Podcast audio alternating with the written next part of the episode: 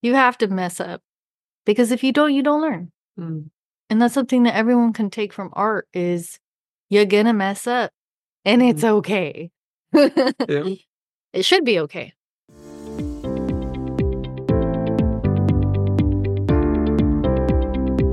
You are now listening to the 209 Journey podcast, and I'm your host, Luis Urbano, and this is actually episode 49, the episode that I have been counting the days till I was able to actually do it.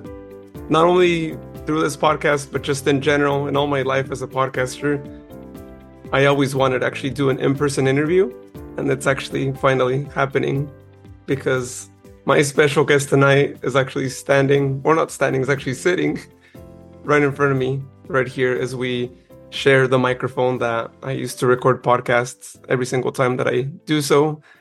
And we're actually in Stockton. So I actually did some traveling for this podcast, which is great. I'm actually really happy that we recorded here in Stockton versus over there. It just it feels better. I think stepping outside of the room and being able to also do interviews when I travel, which is something that I do want to actually uh, do eventually. So on episode 49, as y'all may have heard in the previous episodes, I have an artist scientist and also my girlfriend, Alicia Valenzuela, here on the podcast. Welcome to 29 Journey, Alicia. How are you? I'm tired.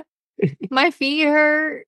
I mean, you've been hearing me complain all day, but you also know how hard I've been working this whole week because I call you and I, I check in with you. But today is a very happy day, relaxing, but I'm still recovering from a from a wild yesterday.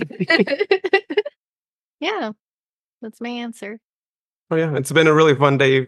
And if any of you saw the stories that I published on Instagram for the 209 Journey, y'all may have seen that we were actually out at Bliss Wellness here on Pacific in Stockton uh, selling some candles. As Alicia's going to be talking a little bit more about her business, all the different things that she does. And so y'all will hear a little bit more about that here a little later on. But we have a lot of things to talk about. That's why I said artist, scientist, and I'm really excited to hear things that I've never heard before, I'm sure, because I always learn something new about you every single day. And also for you to tell the world, anyone listening right now, all the different things that you do. But before we get to that point, I got to ask you the question that I ask everyone that comes on this podcast. Tell me more about what it was like for you to grow up in Ceres. I know you did a lot of different sports in high school, so just go right to it. I want to hear your story. I loved growing up in a little agricultural type of town. It wasn't nearly as special and big as Modesto or Turlock. It was kind of quiet and not too diverse. I would say the majority of the community was Hispanic or white. And I'm like enjoying traveling as an adult and learning about all kinds of people. Living in Stockton is a much more diverse community. So I've I've had to learn a lot versus, you know, the environment that I grew up in. But it was safe. It was healthy. It was like you can walk to school 10 blocks and nothing bad happened to you. Those are the days. And I I had I had applied myself as much as I could because I would leave the house and the one thing my dad and I would like we would always have a consensus about is, you know, be number one. That was that was it. Like I had to be number one, whatever that was. number one to fail, number one to do great, number one with the great grades, whatever. But just always doing whatever I'm doing at 100%. That's how I interpreted it. And it's gotten me to this point. Yeah. What's a good mentality to have? I think everyone should strive to be the best they can be. And that's what you're supposed to do. Yeah. And, and, and, it's a sheltered type of childhood where like nothing bad happens and you you hear things but you don't have that intimate like connection to it until you get followed you know on your way home from school and you're like oh my goodness mm. This guy is talking to me from his car and i don't know what he's really asking mm-hmm. but i that's like the worst like besides things that you know happen interpersonal relationships. Like Ceres was a really great place to grow up. And I always thought like, oh, I'll go back one day and run for city council. Like that was my thought was like people leave their their hometowns and they never go back. And I, I was like, I'm not gonna be one of those people. I'll stay here forever or I'll come back right away. And no, I haven't.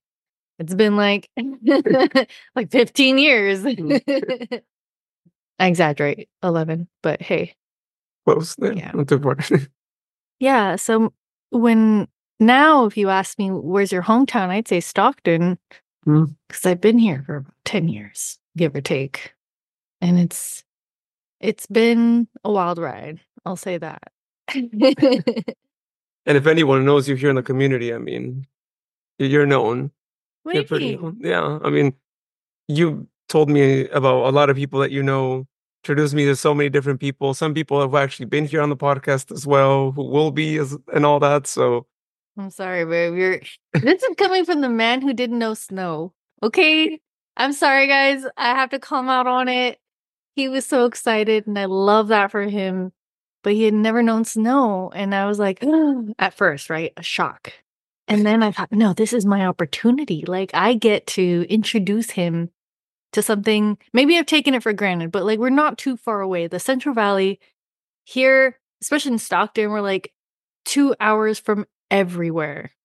And it's great. oh, yeah. So when I took him to the snow, I was like, yes, this is one of my bucket list items too. I got to really take care in how I introduced a special experience with somebody I care about.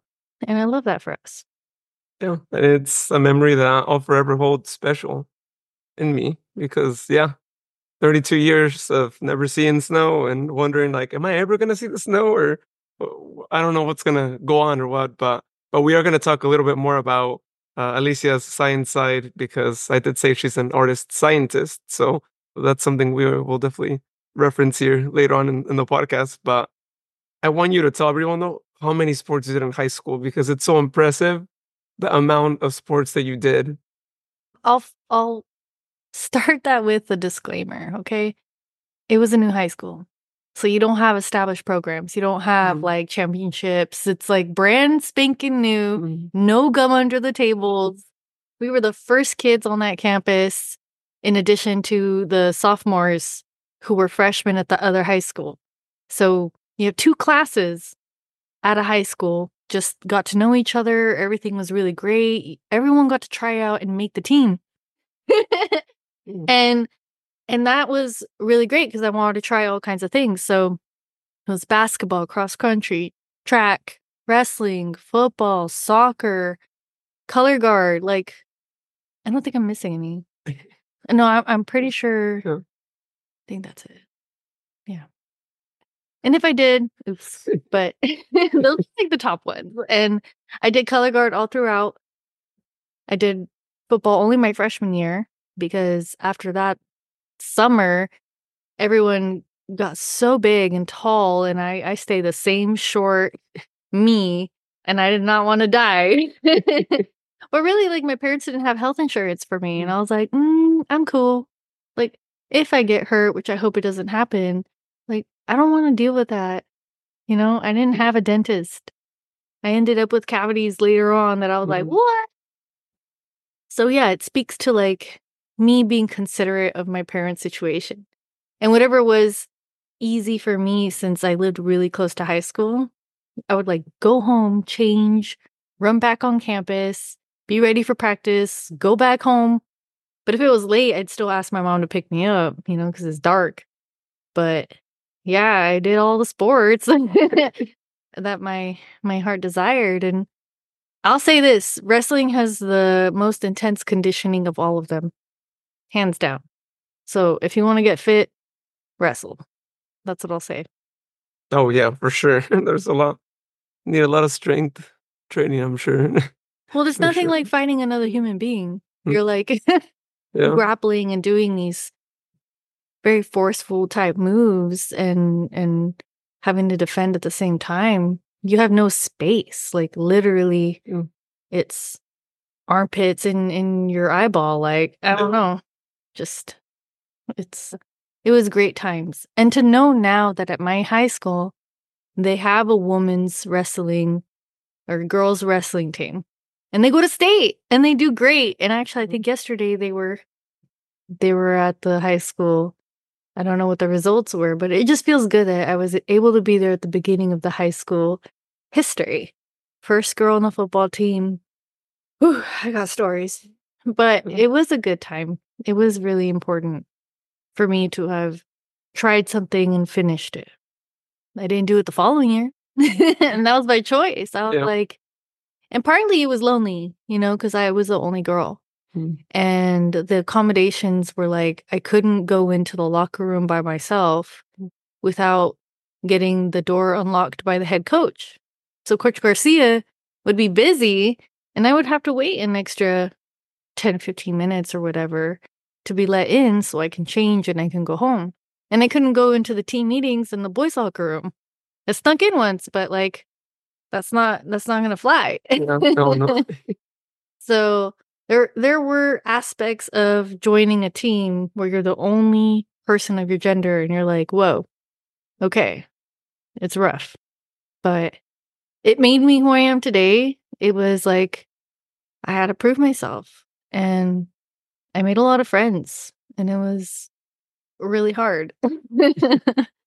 so uh, to all the football girls out there, flag football, it doesn't matter. You, you were all warriors. You're all badasses. And can I say that? Yeah, Okay. I say that all the time. Yeah, and just keep going, you know? I just feel nice that I was able to be there at the beginning for my high school. yeah, And wherever everyone else, you know, created their legacy, like it makes me proud. Yeah. Graduating class of 09, which actually is the same graduation graduation class as I am as well. Which is uh, we always joke around like we're the same class, except we were a lot different than we are now. We would never have run into each other. Yeah, there's no way. I wasn't the sports person. I I tried out but failed three years in a row. I'll put it out there for soccer, but I mean, I failed my junior year. It's yeah. What once you know the years went by, like the program gets more competitive, so makes sense. Don't beat yourself up about it. Oh no, I, I definitely. I mean, if I did, I wouldn't have tried out after one year. oh yeah, no, because you just you keep going, and that's that's all that you can do at times. Yeah. Well, let's shift topics. Let's get into the art world. I know you love that world so much. And this might be a really difficult question for you to answer. So answer it in whichever way you'd like. But I want to know where did your passion for art come from? my passion for art is from people, from experiences, and from the connections that I make between art and other things. I I'm constantly having to fight that stigma that art is for artists or for certain type of people who mm. are only creative. They're maybe they hate math. Like there there's a lot out there. And I'm like, no. Everyone is an artist in their own way. Two, art is a practice as much as it is like a innate attraction to whatever your passion is. And I, I'm trying to speak as general as possible, right? Because like earlier we have we were having a conversation and you said that I was multi-talented. And to me, I at first I was like, you're right. I'm very distracted. I like to dabble in a lot of things. so it it's like I find joy in trying and trying and trying and just seeing the value in the progress. So whether I get really good at something, that's not the point. The mm-hmm. point is I am in a constant state of improvement in developing those skills or deepening my understandings or like helping other people appreciate what I see in that thing, whether it's visual or storytelling or whatever it is. Like when I hear someone like a kid, when I hear one of my old students in my memory, those are core memories, and they say, "Oh, I get it now," and and I'm like, this kid figured it out. I want to be as low key involved in their own self discovery, in their own like exploration of the world as possible, so they feel that like, ownership of discovery. I love that. And I want that for everyone to be like, here's a problem, I got to solve it. Or even just going from a concept to a creation, like having a finished product that you know took a long time to do. And you're like, yeah, I, I, in, I envisioned it in my brain mm. and then I, my hands made it. Like that is mm. magic. Yeah. and so I just I'll just say that like to create to be an artist it's very spiritual for me. I can't stop. yeah. It's a great experience. Yeah. I mean, that's what everyone should go through. I think, right, when you're doing any sort of art, is always have those moments and never doubt yourself, right? Like anything that you make is good because everyone has their own style, right? Because oftentimes people try to, I think, copy other styles and maybe feel like, oh, I didn't do as great, but I feel like it's your art, right? Like it, it matters. It means a lot because you made it and that makes it unique, right? Yeah, and there's a practicality, you know, to it like certain standards or basic rules that Mhm. exist in the art world or or wherever, but like if you yourself as an artist are validating your participation in it, Mm. just keep going. Mm. You have no idea where that's going to lead you. I still don't have all the answers, but I like to try. And it's it's really nice to have knowledge based on self-discovery Mm. cuz I mean, what is science? What is art? If not opening our eyes Mm. and reinterpreting something that is out there for others to understand it better or just to share that with you. That's that's the fun part. It's very social for me. hmm Like, you know, the whole if a tree falls in the forest and there's nobody there, did it make a sound? Something like that. How's it go? I've never heard of that one, but yeah, I mean, that makes so- sense. I, I get what you're so if you know what that one is, like Yeah. I kind of twist it. I'm like, if an artist sketches in their sketchbook and they never show anybody, Mm. is it really art? I I get the whole like it's for me thing. Totally, totally get that. But like for it to be communication with beauty, I'm I'm taking that from Leo Tolstoy too. It has to be shared. Yeah. Can't stay in the shadows. It has to become, you know, out in the open. And and that's the hardest thing because it does take bravery. It takes a little bit of, well, here you go, world. Mhm. Here I am. Eat me alive. Yeah. And and just being able to share that like as genuinely and fearfully, but at least doing it, you know, not leaving the ideas in your head, putting that pencil on paper, even if you crumple it up. Makes me sad sometimes, but like start over. It's a part of the process. you have to take a couple steps back sometimes. You have to mess up because if you don't, you don't learn. Mm. And that's something that everyone can take from art is you're gonna mess up and it's okay. Yeah. it should be okay.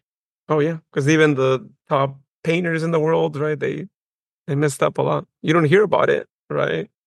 Or not hear about it as much, right? Maybe they they might say it in an autobiography or something, but everyone did. Yeah, I, I I don't go into a new thing thinking like it's gonna be perfect the first time. Mm. Unless like I wanna fail and I wanna self sabotage and I wanna be confirmed in that, oh, this isn't for me. Like if I'm coming in with that, right, I'm gonna be manifesting it. But if I'm curious and I'm opening up to the possibilities, it'll always be good. So that perspective is is definitely important and being able to reframe your own thoughts or your own reflections like to to look at something and say, "Oh, this is terrible." Sure, it's a reflection of you, but like be specific. Why? Mhm. Were the lines too thick? Yeah. Was the paint too I don't know, thick? Like whatever. Yeah. Nothing against thickness. Like I am THICC myself, but it's like how can you build a boundary with yourself Mhm. if you are looking for the negative Mm. and then just yeah you have to have some healthier boundaries with your own art interpretation sometimes it's not easy It's really well said. Just so everyone knows, she always has a good way with words, and that's why I was like, I gotta have Alicia on the podcast. What? No. Yeah, yeah, I'm yeah. anxious right now. I'm not even breathing. You're not. Oh no, I gotta make sure she's good. She's good. Yeah, I don't. Yeah. She hasn't turned purple yet. My shoulders are crunchy. I'm like, oh no.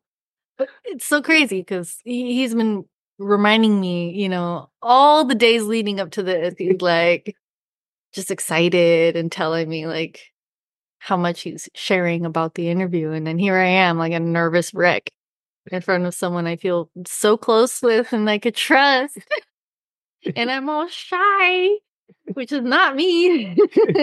yeah, no, but if it makes you feel better, I don't even see that. Mm.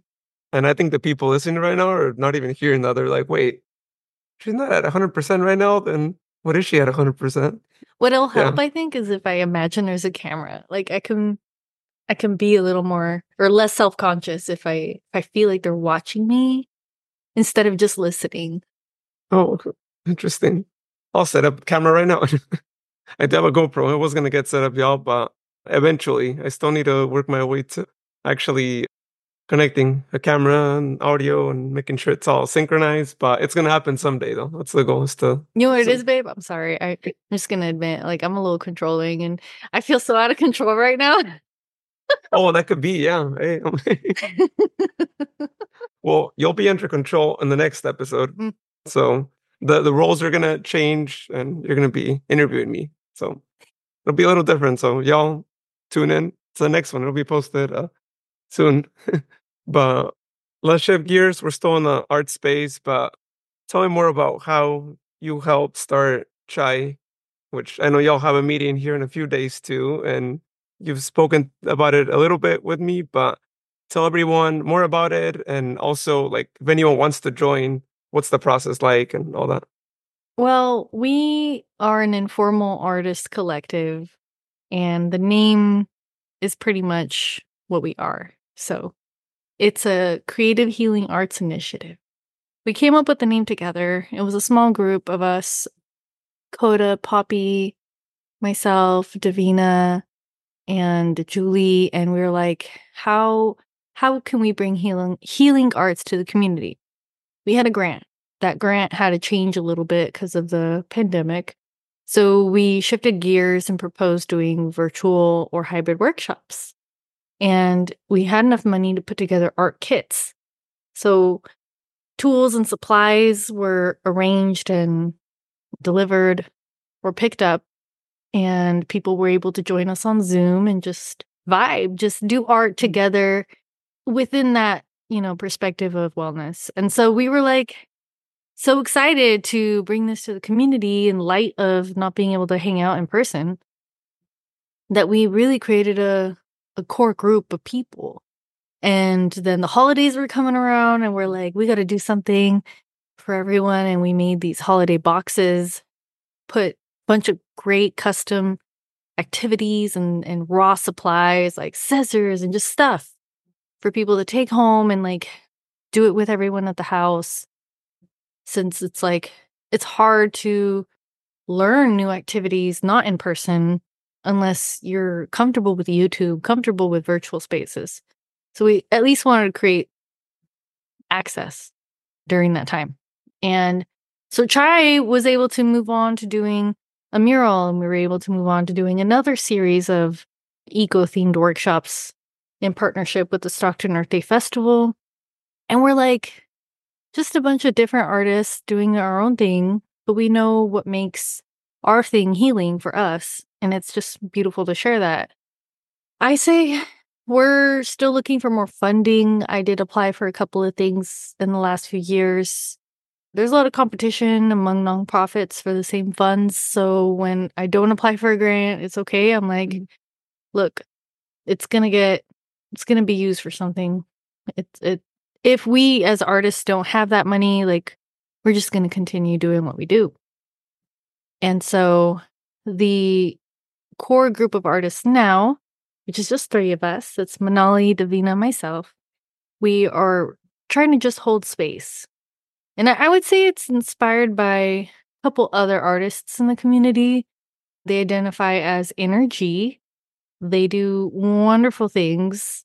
Actually, tomorrow they're hosting an event and I I think I'm gonna make it like my schedule's jam packed, but I, I just love to go and support because I learned so much from them.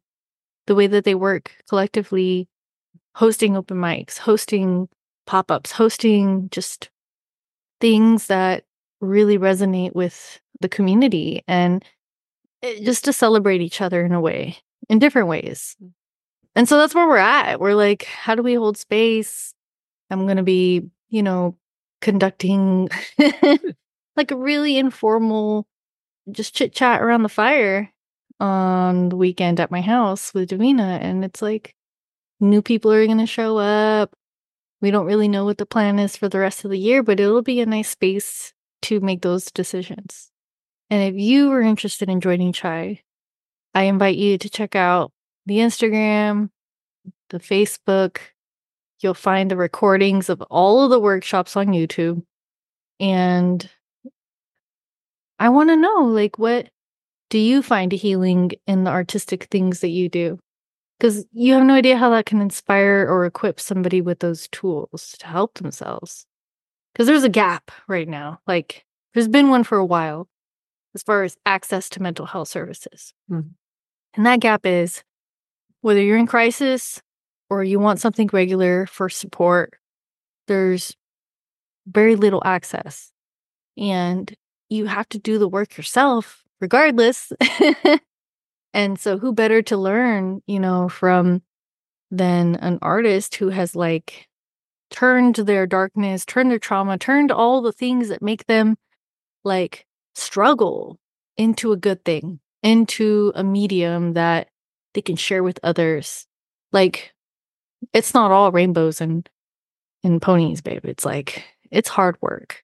And I mean, we we just went to a pop-up, spent so much time and labor and prepping for and made five dollars. mm-hmm.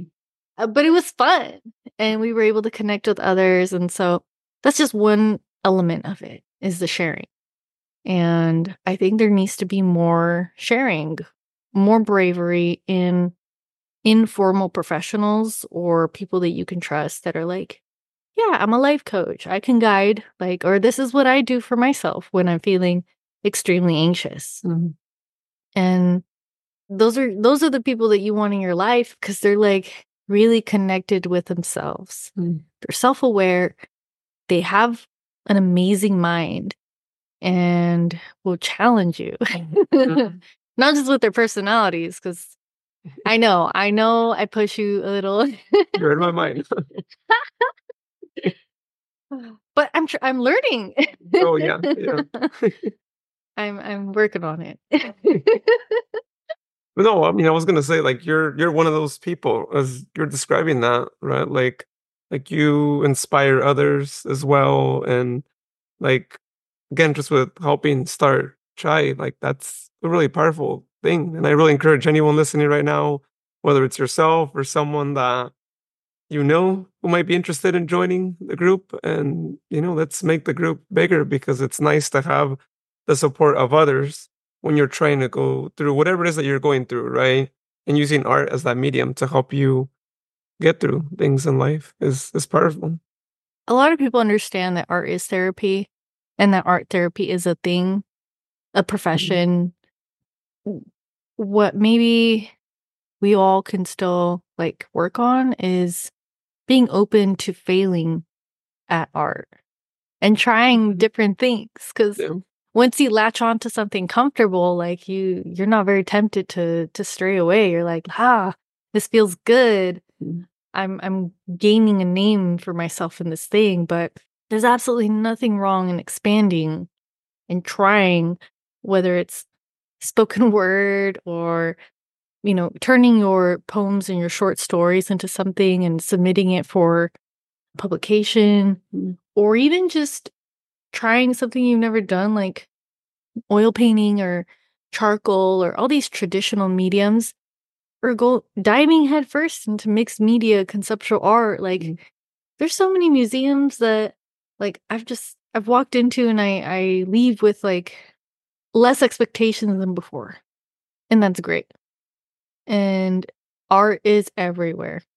You Mhm. just have to look. Yeah, everywhere. It doesn't matter if you don't leave your house, right? There's some form of art. Even if you don't have little paintings on the wall, you have something, And right? it might be design, hmm it might be in a way like graphics. I can appreciate a good advertisement. Mm. I tried my hardest not to like not to cry when I went to the Coke Museum, the World of Mhm. Coke Okay. in Atlanta, Georgia, because I've been there before when I visited my my sibling and I'm like there with my mom and I'm like, I swear to God, I better not cry. And and their stupid commercial gets me every time. They have this Oh. theater that they walk you into before you're allowed to explore. and like they just tug at all your heartstrings. So whether it's going to be about the new baby and you're like a grandma or a grandpa or it's about you know first crush or something like Mm. oh you're like they're appealing to all the very deep emotions of everyone in the world in this simple advertising type of movie. And you're like ah i cried. They got me and you can appreciate that because it's it's an intentional art form it's communication Mhm. at its best and i'm not giving that corporation all the credit but it's like what they're really utilizing is exactly what I try to utilize is like I'm trying to get you to feel a certain way, Mhm. think a certain thing. I'm trying to manipulate the viewer, but I'm also trying to learn from the viewer, learn from my audience, get some feedback, see something about human behavior that I've never noticed before. So, my art in the community, it can be a little bit more of an experiential mm. process. Like, whenever I go to San Francisco and I'm walking around and there's like this human experiment thing going on, you like read a sign and it says that you're being recorded and you're like, what do they want me to do? Like, what am I going to do? I that's what I want to do instead of like making pretty pictures, Mm. which there's nothing wrong with it, but like it's just next level. Yeah. Oh yeah. I mean, that's a whole nother thing that you that you deal with. But yeah, the Pixar effect. A lot of places people are trying to do the same, and it's worked for them, right? So it definitely works for anyone to use emotion, and they get you. I mean, I'm sure you've cried at a few Pixar movies, right? Because they they know how to pull strings. Everyone, every single Yeah. one. Oh yeah. Even if they don't want to admit it. Some people don't want to admit it, but it's like, no, you probably have.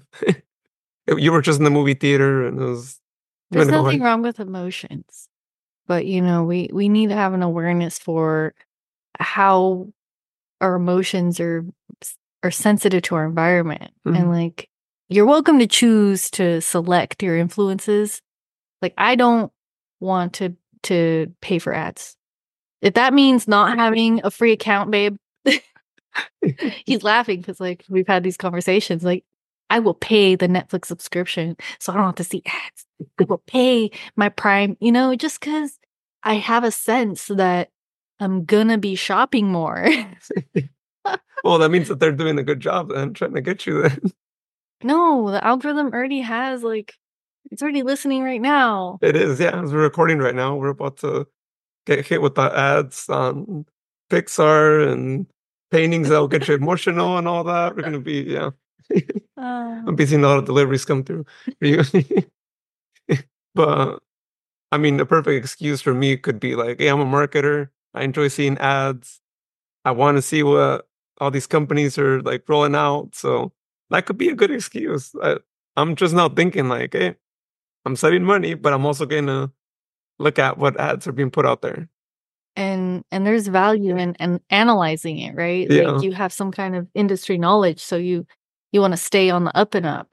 Mhm. and and it, it's just like civic engagement you know you have to be involved Mhm. and if we're like trying to ignore it it has a stronger grasp of our lives Mhm. but once we start to engage and contact our local representatives and inform ourselves or just put ourselves out there like hey i'm concerned then that mystery goes away and it's like oh all right you're not gonna you know convince me just to vote a color because of my identity like i am actually a very complex creature mm-hmm. and I want to know beyond basic expectations. Like, what's your policy on this? Yeah. And right now is election season. So I I I know we wanted tamales and we wanted to go walking with our friends and and, and you know support their campaigns, but it's like I woke up with a terrible pain in my feet. I'm telling you, like I haven't been this sore in these random like muscle groups of my body in a minute. Not since the 5K. Oh. Uh-huh. And I'm like, this is a good hurt. I was playing zombie tag and duck duck goose and all all these little physical activities with my students and I had a blast, but I did not think about yeah. me being twice their age and dying. More than twice. Oh shoot. Maybe three times. Yep. I'm getting there. well, you mentioned civic engagement, so I think that's a good transition into your activism work and your group does a lot for the community that I think a lot of people don't realize all the things your group and others are doing for our community as a whole and all the different effects, right? All these different things that are going on around Stockton and even around other cities too, right? I know you shared an article with me over in Modesto. There's a situation going on with warehousing and all that too. First, tell me more about how you got involved in activism oh. and then what you guys are working on too. Yeah. I'll I'll tell you what happened. Yeah. I was on Facebook. And and I I follow community leaders. I follow a bunch of people and I I love meeting new friends and stuff and I was like, what are they talking about? What is this crematoria? What is going on mm. that people are up in arms and I informed myself a little and I just put myself out there like, hey, let me know some more. I'm I'm curious. Mm. And I just started to just work with them, volunteer. And it was a, a project that was getting pushed through for the city to approve a crematoria, which is a facility that burns human remains. And it was proposed in a neighborhood. I'm like, wait, what? Mm-hmm. yeah. It came down to like the raw science of it is very behind in the United States. At least in the EU, they have stricter standards for air regulations mm-hmm. and they really care about mercury far more than we track or are concerned for. Because in the United States, it's not classified, you know, as air pollutant mm-hmm. like carbon dioxide and particulate matter and these carcinogenic, mm, you know, influences that are terrible for for the community we have bad air in the Central Valley. Mm-hmm. We know this.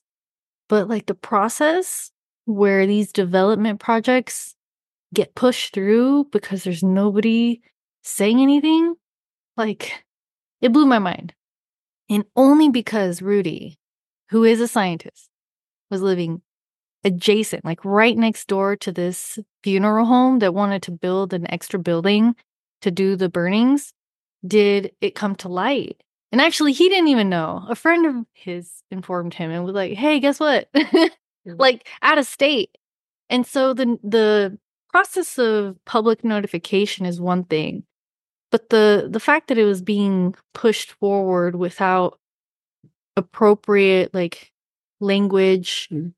written, verbal, with a diverse community that we have in Stockton, like we don't even have translators in City Hall. Like, I am mm-hmm. complaining mm-hmm. with a couple other people because you can't fight something you don't know about. Mm-hmm. And even the requirement to notify the community, like, there was a flyer, it looked like an ad. And we went to this meeting with the funeral home. They didn't even have their consultants present to answer our questions. It was bad. It was a bad, a bad thing. But fortunately, city council at that time was like, we're not for this. You cannot, you cannot do this. But it shouldn't have gotten that far. yeah. It shouldn't have. And what mm-hmm. happened is I learned so much about how regional versus local agencies versus state, like everyone is passing on the responsibility to somebody else. it, and it really isn't clear until someone decides like hey the ordinance doesn't exist we need to create it. And so as of right now there is no barrier buffer whatever you call it where you can't burn bodies within so many feet of a school of residences. And the zoning is like messed up. So if they want to do something in a you know commercial area but it's not commercial anymore. It's like surrounded by apartment buildings and multifamilies. Like it it doesn't work. mm-hmm. That's more like appropriate for industrial. Okay. And and I get the whole NIMBYism, like not my backyard kind of thing, but this is public health. Mm-hmm. Because there is no monitoring and no regulation of mercury, all of that that goes up into the air is going to fall right back down on people's backyard gardens, on the kids in the mm. playgrounds. The school I work at right now is like within 500 feet of that proposed site on a street called Funeral Alley because there's so many there. Just historically, like that's mm where they all go. But you have a disadvantaged community there, a recognized mm. disadvantaged mm community. Like the city knows the people there have challenges with poverty, with being underhoused, with asthma, and these projects are proposed like business as usual. Like, what? So that means the people who have education or have an awareness or have a voice and a confidence to use it, we have to get together. We have to go and tell the peeps in charge, yo, this is not a good idea. And this is why. And it would be great to be at the table from the start to save the everyone the trouble mm. of countless meetings and countless dollars being spent on consultants and and it just it didn't make sense. So we won that battle. And then the next one and the next one was was different. I don't know. I don't know what's what's going to come next, but at least we're trying to work with creating an ordinance that is equitable, not fighting it. It doesn't exist. There is no, you can't build a warehouse next to a person's home. That's why they're cropping up like like yeah. crazy. Oh yeah, everywhere. Everywhere. And I know I want a fast delivery too. If it's an option when I'm checking out online, like great.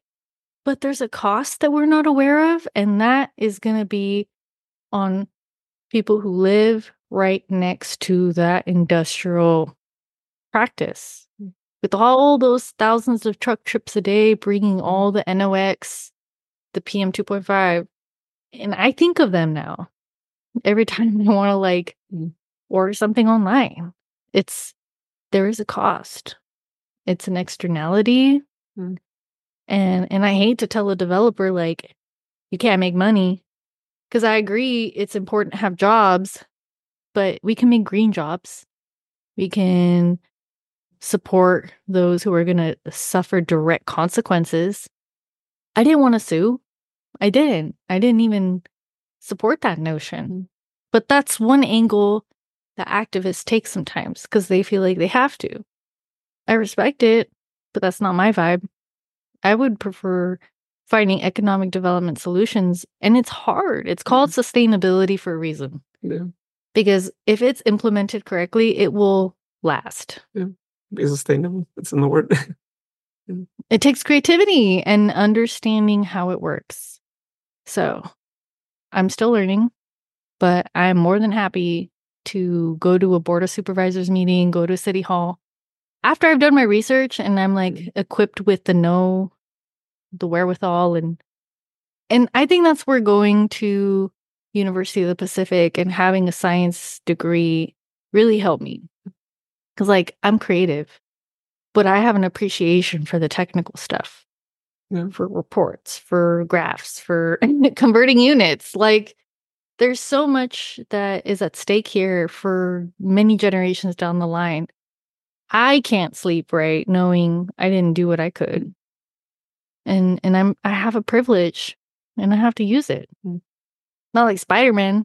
I didn't get bit by no spider, but like it, I just, I have to be a part of it. And I think about my parents.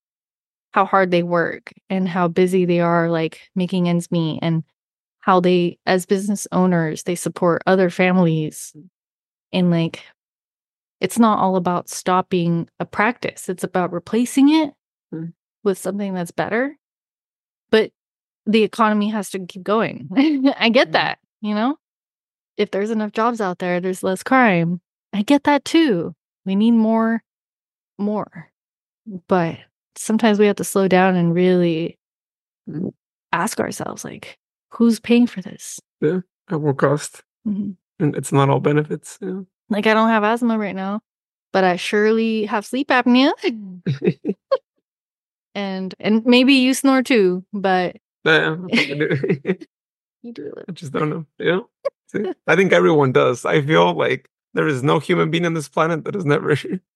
but just being robbed of our own oxygen Mhm. is as clear as clear as it is. We we can't even breathe. And I know that might have another connotation to it for many people out there, but we have a right to clean air. We have a right to clean water. And we can't wait for someone else to fix it. So how do you become a part of solutions? You have to understand the problem. Mhm. you do have to call out the people involved and that's that's the unfun part. No, yeah. yeah. And and just be ready to be wrong yourself. I mean activism is no easy thing. Mhm. but it could be as simple as writing a letter and telling your story and saying hey this is how this is going to affect me. I care. Please consider it Or going to city hall, going to the city council meeting, giving your minute, two minute speech on how it affects you, right? As well. And uh, that's why I always encourage everyone, no matter where you're from, I don't care if you're not from the 209, wherever you're from, just get involved in what's going on in your community. If anyone reaches out to let you know, right? There's a situation going on. And if it does affect you, then the best thing you could do is go and, and give your story and say how it affects. It's powerful, right? You get more people showing up to something. All of a sudden, you got 30, 40 people giving their stories on how it affects them. It should impact city council members, right? I mean, vote like voting aside, like that's a lot of people already at a minimum, right? I'm saying 30, 40, it could be a lot more, but it's a lot. It's not just like two or three people saying it's wrong. It's it's more. And and there's so many ways to like communicate with City Hall. It's not just showing up in person, getting behind that microphone. I know a lot of people are nervous and Oh yeah. it's still a problem for me. Right now I'm a little more comfortable, but like whenever I get up in front of them, I don't want to sound like I'm just screaming into into nothing. It's like, no, this is hear my passion. Feel what I'm feeling. It's mm-hmm. important. And if if that's not for you, like that's okay. You can always leave a voicemail, you can email, mm-hmm. you can Write a letter maybe too. yeah, you can literally share. The hard part I think is like meeting in person cuz sometimes they're not very available for whatever reasons. That could be frustrating. And I mean, what we're dealing with as far as the work on the ordinance for warehousing in our city is it's a novel. We wanted certain things and it it's just not going to happen. So we're compromising. But not everyone in the group agrees. Mm. And so you're like, "Ah, you want to go your way with it, we want to go our way." We we we have to do our homework still. It's a lot of work. But just being at the table with the opposition, it's not happening. We Mhm. want that so badly. Like the the study sessions that take place during the planning committee meetings, it's not the same. Mm. You don't get this back and forth opportunity. You don't get to really understand their perspective or what because maybe I'm going to generalize here, but because they don't really want it to succeed. They just want to make the solutions so outrageous because they know it's going to cost them money that it's not feasible. And we're fighting for feasibility. We're like, dude, work with us. If you don't want to do full solar to provide for all of the electricity you're going to need for your operation, what's 10%? What's 15%? Like you're pulling from the same grid as everybody else. And if the power is going to be turned off because in California, PG&E decides, "Oh, it's high wind, like Mm. turning off your electricity on the hottest days of the year." Yeah. Oh yeah. when AC is life for some people. And and you have to run to a cooling center to like be alive. Mm. That's big. And then these corporations are sucking from the same thing. Like they're not going to get their power turned off. Oh. I guarantee you. They'll never experience that which everyday citizens will have to suffer as a collective. And and that's a problem because they have individual rights that go over and beyond what what a person's is. And that's not okay. I mean, I'm grappling with that in other ways as far as business. And I can't speak more on it, but oh yeah. I'm just trying to discern like how can corporations get away with this? hmm Too powerful. Too powerful. And so any any day that you can go and volunteer and lobby at the Capitol is a good day because you will learn more about all the hard work that people are doing at that state level. If you go to open, you know, office hours for your city council member, whether they're your district or not, like get to know them, get to know them and find out what are your values? What are you all about? Because Mhm. regardless of election season, Oh yeah. Mm. someone could be making a decision that impacts future generations. Mm. Yeah. All the time. And and it's important that they stay grounded. And it's up to us to remind them, like, yo, you represent all of us. hmm Please do the work. And you're doing a great job. And being able to balance that, you know, like a sandwich. Good, bad, good. so we use that in education whenever we're giving news. yeah.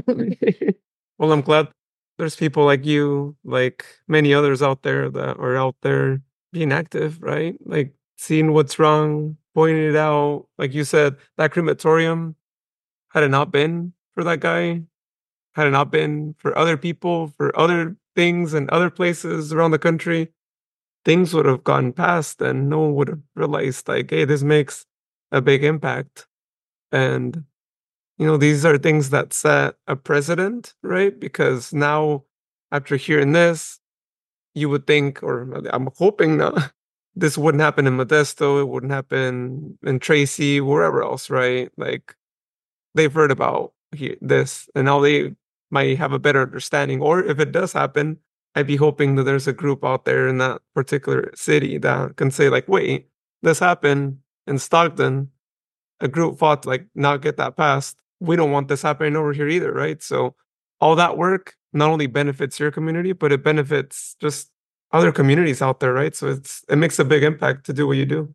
and regardless of your age or your education or, you know, it's it's about feeling empowered and finding the channels that work for you because this is our society Mhm. and we make it what it is. And unless you're running, you better keep those who are running accountable. Yeah.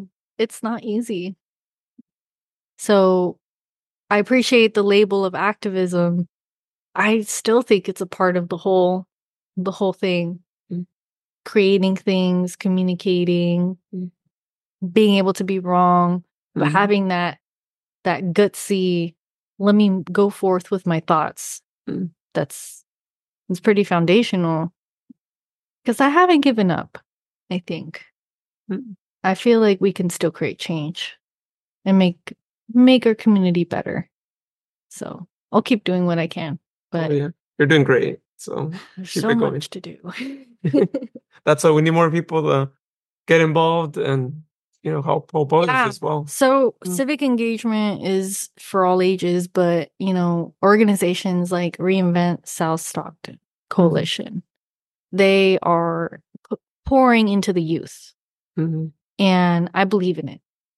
There's so much that like is being done to support our kids and our education system is struggling. Mhm. I I left teaching recently and I just I had to do a leap of faith for myself and I'm happy I did. But, you know, we recognize these systemic challenges.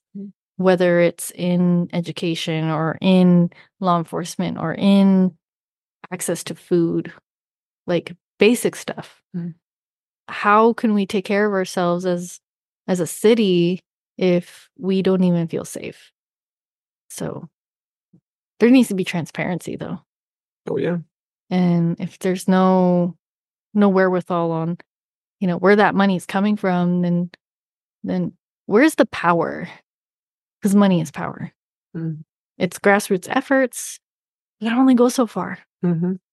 There's a cost to everything, for sure. So yeah, if we band together between all of our valley communities, we're a stronger force. We know best practices. I mean, it's it's nice to see a pattern and not feel alone, but it's also scary and intimidating to be like, crap, this is going on everywhere. Oh yeah. And uh, I mean, I'm I'm happy that Banta here local to Tracy, like they were able to stop a crazy development project.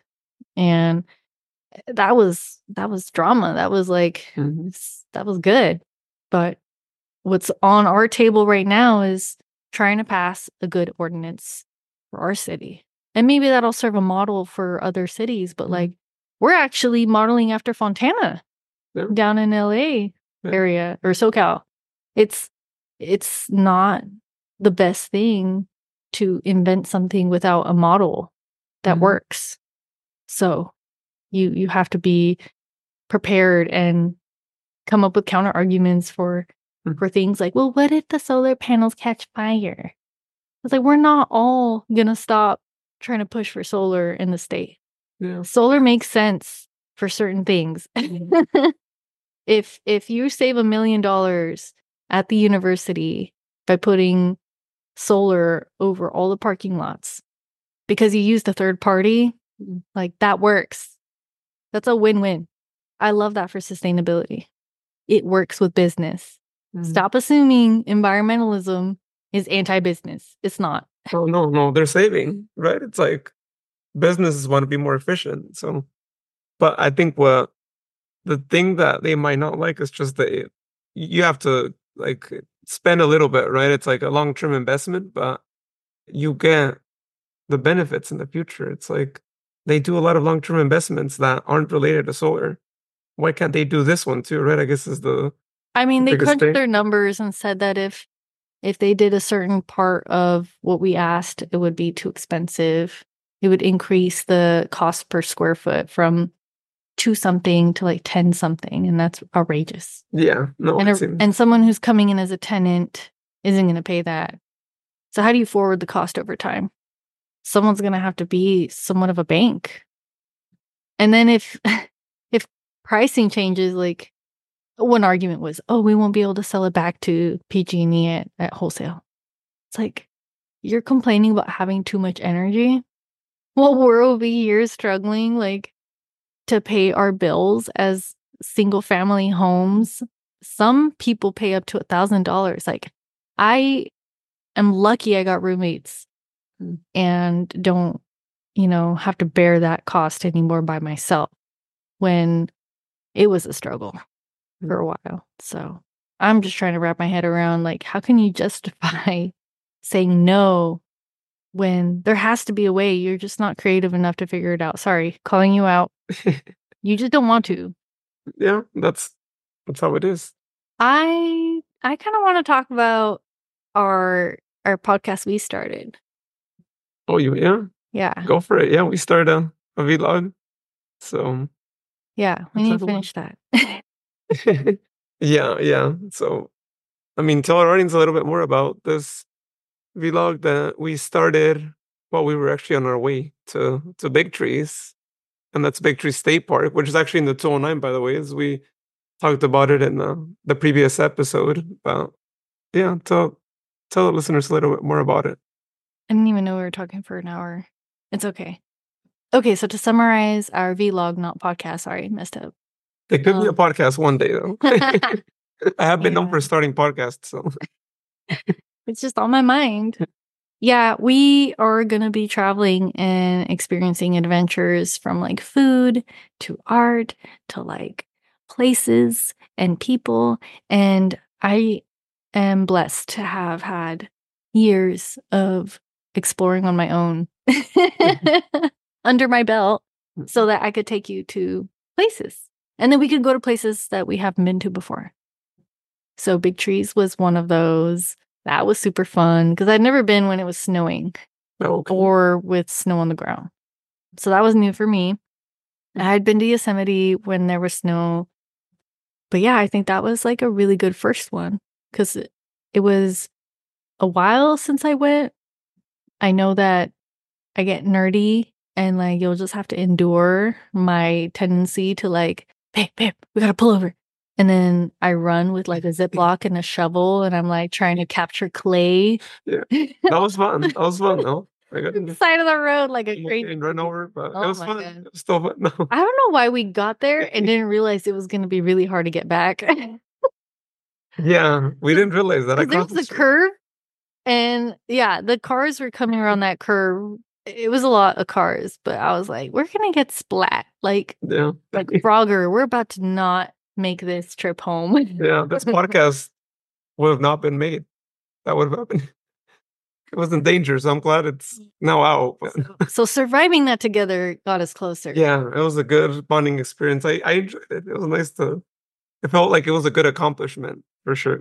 yeah well uh, but just being able to be open-minded to like hey let's go here let's do this walking into like a little visitor center and getting the scoop on you know where's the snow and where to eat or what to do what caves are open like stuff like that is just nice. That i'm not the only one who wants to go into crazy new places and i'll take you with me to other other spots with that same like joy of touring and guiding you and like being able to share my education and my experiences. Because i'm kind of big on preparing for anything then again i'm the one who forgot their jacket yeah, thankfully I brought two jackets that day, by the way. So I'm glad. and and, and thankfully i had like garden gloves and plastic gloves for you since you didn't bring your your your Yeah. snow gloves like that I paid like fifteen dollars for that one time, and they weren't put, but they will be put to use in about like two weeks here when we go back to snow. But but just so everyone knows, we'll be actually adding the 209 journey as a collaborator anytime we go anywhere in the 209. So people won't actually be missing that at all, right? Because we'll actually be having the collaboration feature whenever it's a 209 trip. So it won't be everything, but whenever there's a 209 thing, I'll be actually adding that. But they're really enjoyable. Yeah. Yeah, it's it's gonna be fun. We have a shared Google Maps list. We keep adding new things. Like today, you added Mojave Desert, and I was mm-hmm. like, "It's not already on there." I thought we would have already added it, but there's so many places to explore, and to just have a partner who has, you know, the same interest in traveling is like, yes, Oh, yeah. feels so good. And I've always wanted to do more traveling, so it worked out great. Well, you got to get your pre- TSA pre-check. You got to Yeah. make sure you're like ready to go for adventures. I mean, I. I moved my garage around to have the convenience of all my camping stuff by the door. Oh, yeah. Yeah. So you're ready. yeah, I'm ready to go anytime. Perfect. Summer's around the corner. well, you spoke a lot on your artist side, a little bit on the science side with your activism work and all that, but you chose to major in geology. And I want to know what motivated you to major and then kind of what were you thinking when you majored in that? Like, what was your like career goal with geology? Well, when I graduated high school, I was a biochemistry major. Like that's what I wanted to do. Hmm. And then I was like, no, I can't stay inside. I want my office to be like the great outdoors. Yeah. What was it? It was like a weekend trip. I think I got invited by Dr. Burmeister. Yeah, I was like, yeah, come join us. We're gonna go. And then I was like, yeah, I'm gonna switch my major. Oh, okay. but I had already been, you know, on the fence because I was like, I was having problems thinking about Mhm. like what what is my life as a scientist? How does it conflict with like my my identity, like the challenges of Mhm. being a STEM professional, STEAM professional, and like how I where it came from. because I didn't have a lot of representation. I didn't know Mm. Other Latina scientists in my life, any of my teachers, except for middle school. Like Miss Mendez was my inspiration for a long time. Mm. I I just never saw like myself in that role. And I lacked confidence. Like I'll say that. I'll be pretty upfront. I was scared. Mm. Geology was kind of open and and I saw the possibilities, but it, it was it was a, a really interesting undergraduate experience. And I just know a bunch of old people were telling me, like, ah, I wish I took more geology classes. I love, you know, that class. And I was Mhm. like, okay, I think I'm in the right place. Because regardless of what I do with my life, like if if I don't take this opportunity to learn about fossils and rocks and volcanoes and just the story of the earth and creation, like, eh, I might I might struggle to put the pieces together later. And it really is a very globalistic type of of study because you understand foundationally like through the lens of chemistry and physics and and math like this is how the world is. This is where it came from. On the geologic time scale, we are a speck. Yeah. So climate change is real.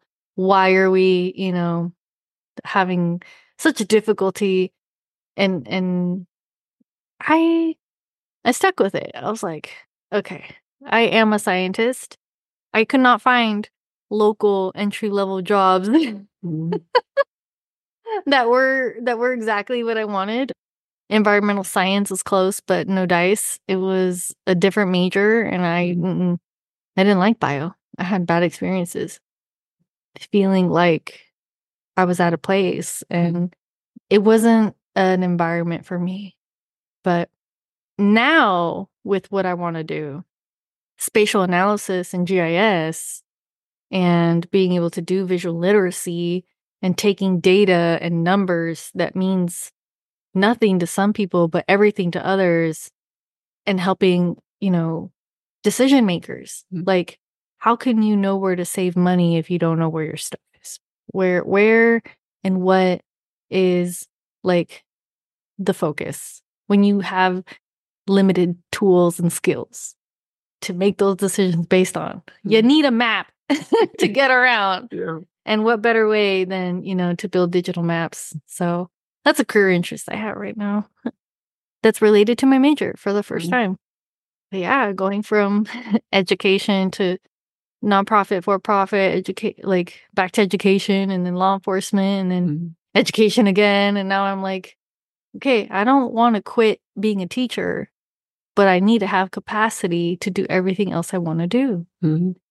and still still trying to find that like balance but yeah geology is a very cool field of study because everything comes from the earth Yeah. And we cannot have electrification of the state without reliable sourcing of the rare earth elements for the batteries Mhm. we got to get that out of the ground whose ground i don't know are we trying to do open pit mining? I don't know. But it is a human, what's it called? A human justice issue. We have to figure it out. We all want nice things.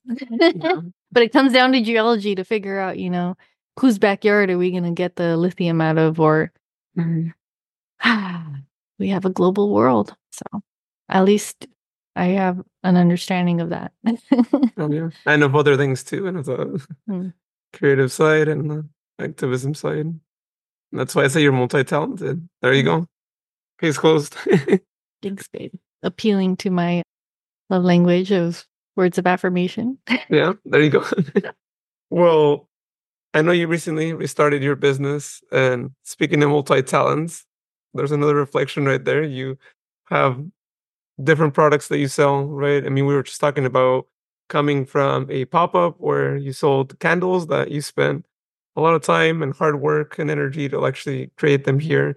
And then you also do face painting, you do art workshops, the list goes on, right? Paintings as well. You even sold a painting that you shipped to Europe at one point as well. So just I want you to tell everyone listening right now, like, what are some of the different things that you do and like all the names that you go by? Because you go by a few names. So, Miles Alicia is my registered business name. Abstract Lady is kind of another one. When I made my Patreon, I, I was like trying to rebrand because I thought Mowzilicia sounded like a too childish, right? But then mm-hmm. again, I am trying to kind of project like a childlike, yeah. whimsical, I don't care. I'm going to be myself kind of thing. And I also go by Mow, M O W, and it's it's an expression. So if you say it right, it makes sense. It's not meow. It's it's Mow.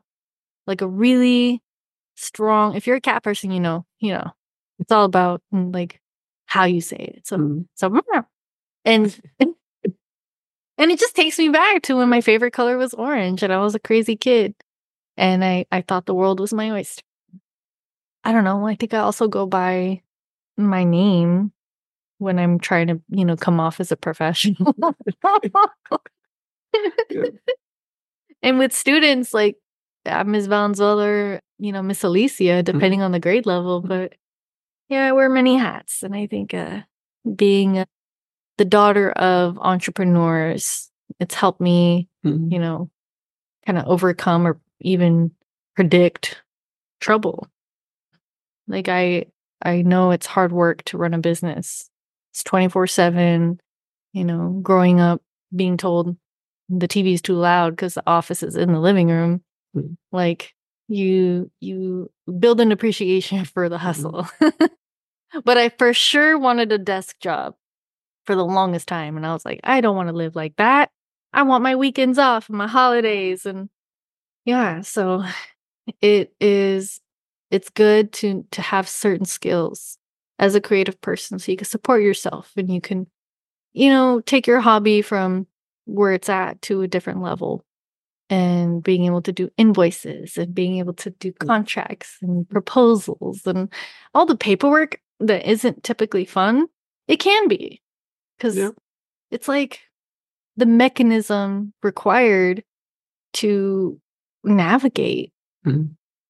And I'm sorry, but like, you do have to know a little bit of math.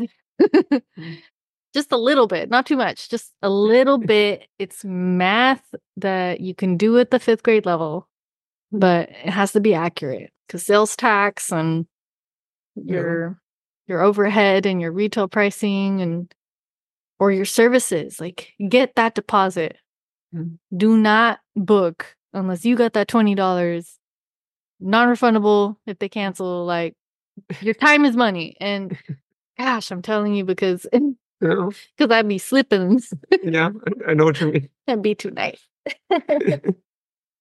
so yeah it's it's good to be a hustler but it is hard. Oh yeah, but it's worth it.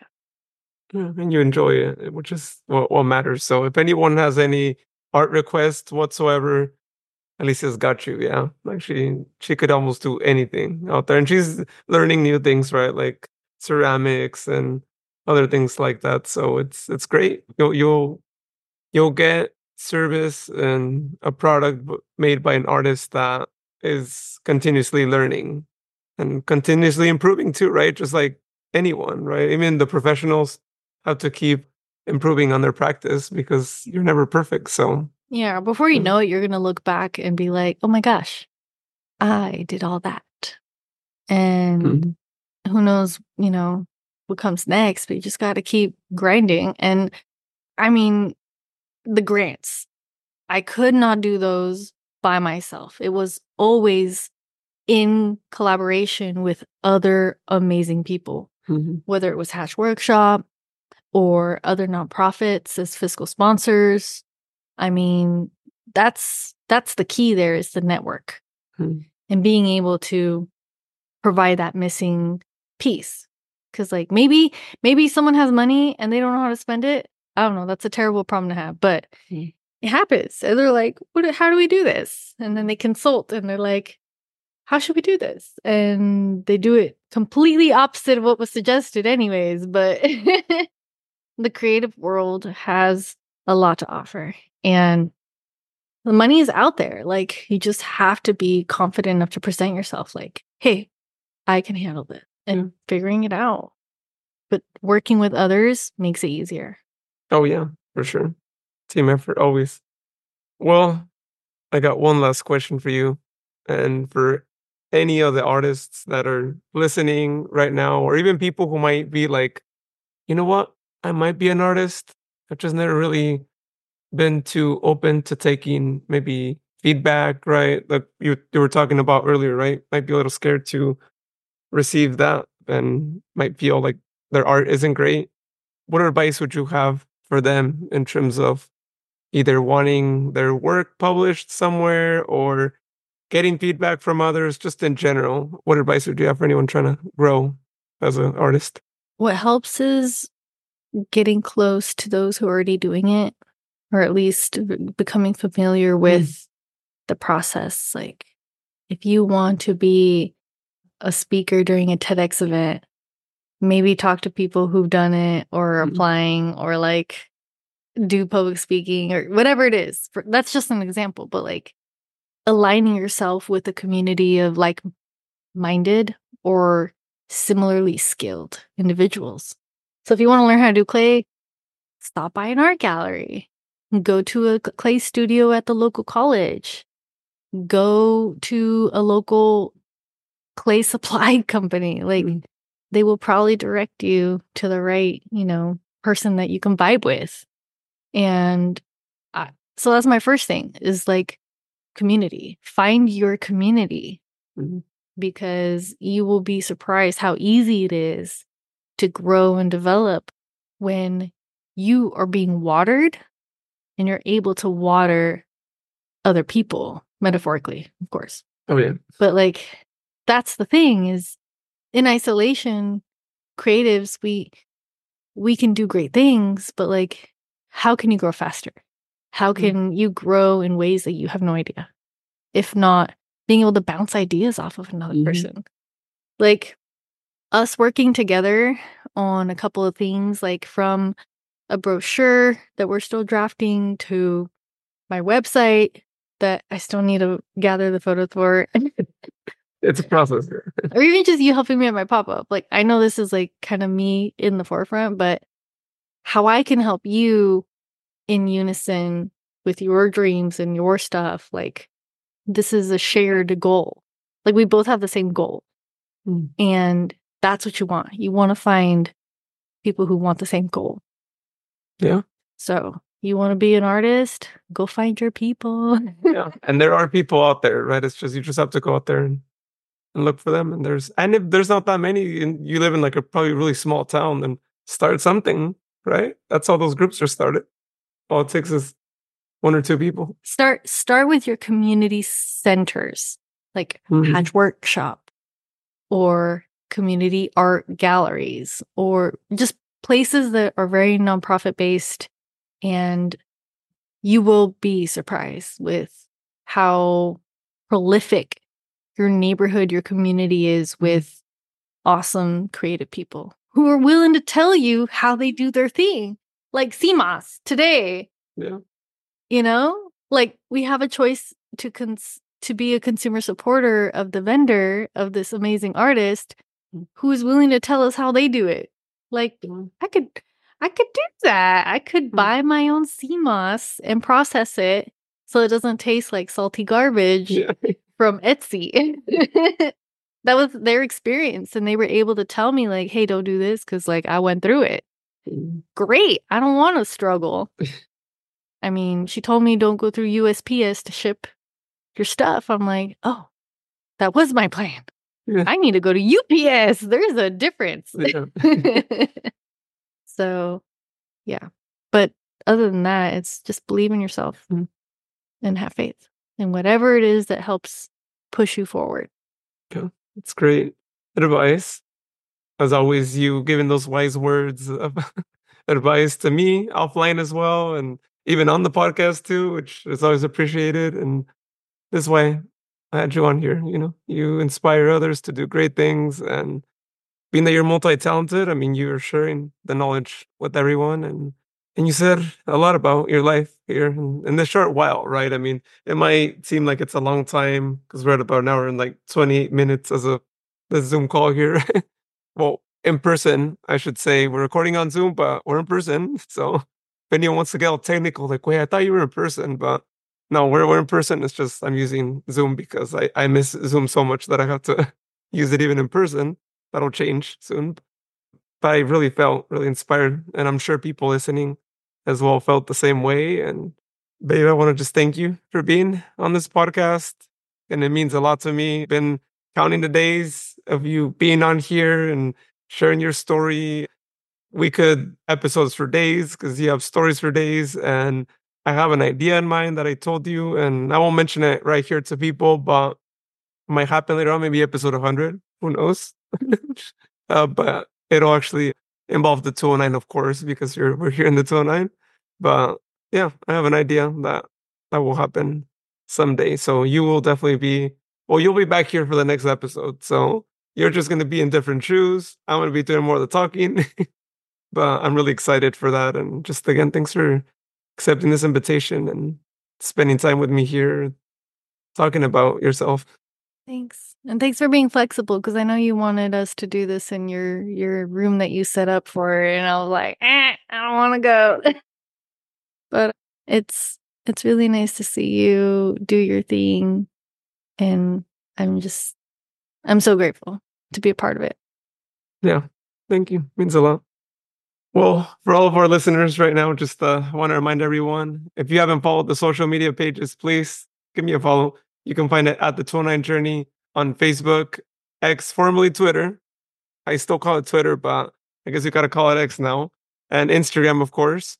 But please follow the Instagram page if anything, because I've been really trying to grow that page. It's getting close to 500 here as of this recording, and my goal is to get to a thousand by the end of the year. But as I keep saying it, I have a feeling that I am going to go past that much earlier than at the end of the year. I think it's going to be even summertime, the way I've been recording, getting the guests on, and all that. So, greatly appreciate everyone who's followed the social media pages. But that Instagram page, I mean, I, I still can't believe how much it's grown in the last week and a half and all the engagement on the posts and people commenting because uh, the person that they support is on the podcast. And that means a lot. I, I know everyone's supporting the guest that's on the podcast, but y'all just don't even know every time you leave a comment or like like on those posts and we're usually collaborators of course with the guests on instagram it helps actually grow the audience and get more people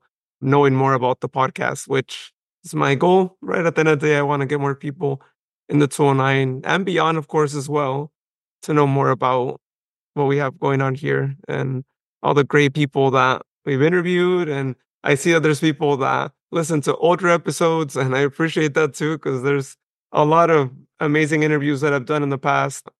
You know, sure, it might have been like 30 episodes ago, 40 episodes ago, but there's a lot of great content there. So go back, listen to as many as you'd like. You'll find that there's a lot of great stories that were told on this podcast and more that will continue to be told. And that's my overall goal here is to get as many people on the podcast telling their stories and us inviting people to visit businesses, to go to events around the 209. And if you're not around here anymore, to come back home, right? I'm not saying like move back, it'd be great, but come back and visit your home because there's a lot of great things going on and you're missing out on them. So lots of goals here over this page, but we want to shine a positive light to our area. And I think all the guests we've had here have, have done so.